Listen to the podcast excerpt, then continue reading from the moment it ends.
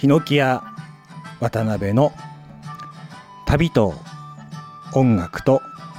子供たち。弾んで弾んで弾んで弾んで弾んで弾んで弾んで弾んで転がって転がって転がって転がって追いつけなくってほんでもって転んだ。えっと、ヒノキ屋はね、北海道を中心にいろんな街でライブ活動をしているんですけれども、えー今日はね、ある北海道のホールの担当者の方から聞いたお話をしてみたいなと思います。で、この話ね、あの、とっても好きな話でね、えーいろんなとこで話したりはするんですけれども、えーそのホールではね、えー音楽のコンサートだとか、演劇とかはもちろんですけれども、年に1本ぐらいはね、落語をやるらしいんですよね。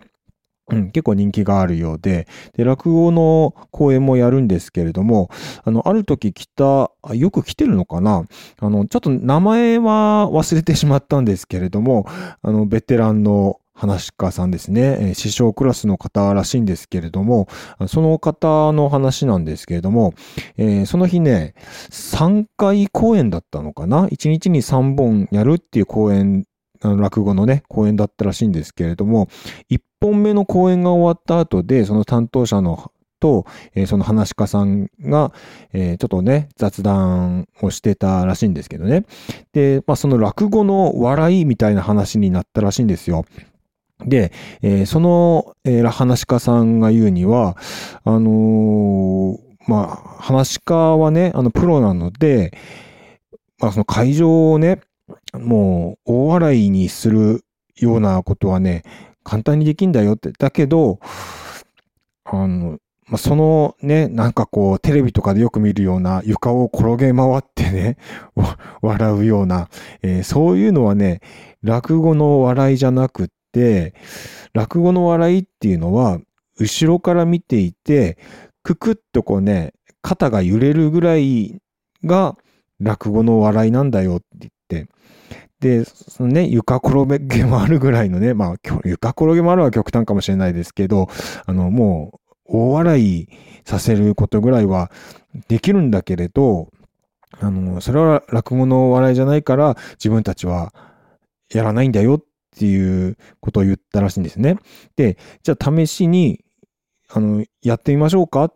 て言って、2回目の、まあ、ステージ、講座に立ったらしいんですね。そしたら、あの、本当にね、始まってすぐに、ものすごい会場がね、あの、笑いに包まれたらしいんですよね。で、笑いに包まれて、大笑い、お客さんもうみんな、もう涙流して笑うぐらいのね、えー笑いだったらしいんですけれど、で、その、公演が終わって、で、ステージを降りてきた時に、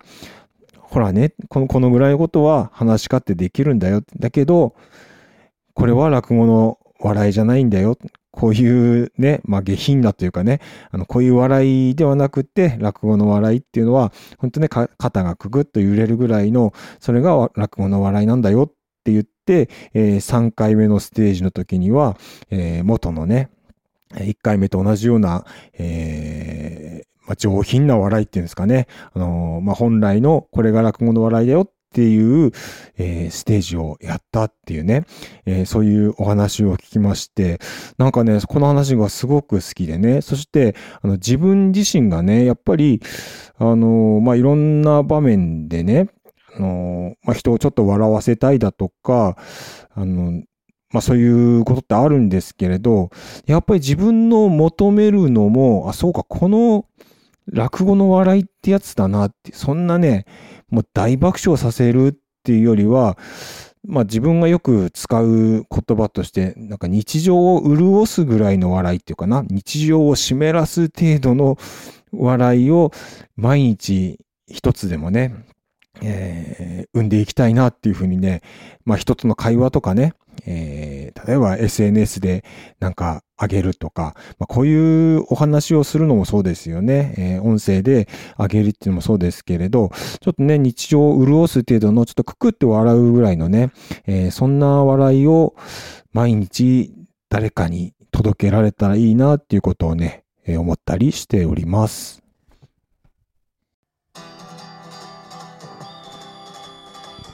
今日の一曲は、ヒノキ屋のバンバという曲をお届けしております。この曲はですね、いろんなアルバムに入ってますね。コーヒー豆と恋のぼりという曲、アルバムにも入ってますし、今流れているのはね、ヒノキ屋リーダー曽我直人の、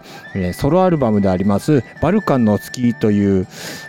アルバムに入っているバージョンをお届けしております。えー、ヒノキ屋の楽曲は、えーストリーミングでも配信しておりますので、えー Spotify とか、えー Apple Music とか、えーぜひお使いの、えー音音楽配信アプリの方で、えーヒノキ屋をぜひフォローしていただいて、えー楽曲をお楽しみいただけたらと思います。えーまた、ヒノキ屋は、えー各 SNS、えーインスタ、えー、Twitter、Facebook、えー、ヒノキ屋のアカウントがありますので、えーそちらの方ぜひですね、えーフォローしていただいて、えーより身近にヒノキ屋のえー日常を感じていただけたらなと思います。えーそれでは今日はこのバンバという曲をお聴きいただきたいと思います。本日も最後までありがとうございました。以上、ヒノキ屋の渡辺でした。